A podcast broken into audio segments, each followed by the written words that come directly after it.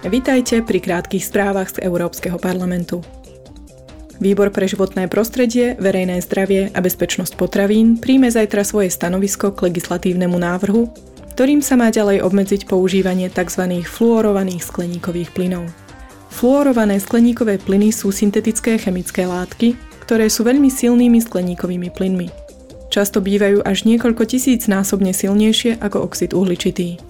Používajú sa v bežných zariadeniach ako sú chladničky, klimatizácia, tepelné čerpadlá, protipožiarne vybavenie, peny a aerosóly. Výbor pre práva žien a rodovú rovnosť sa pripravuje na tohtoročný Medzinárodný deň žien. Členovia výboru sa zajtra stretnú so zástupcami z národných parlamentov a odborníkmi z krajín Európskej únie.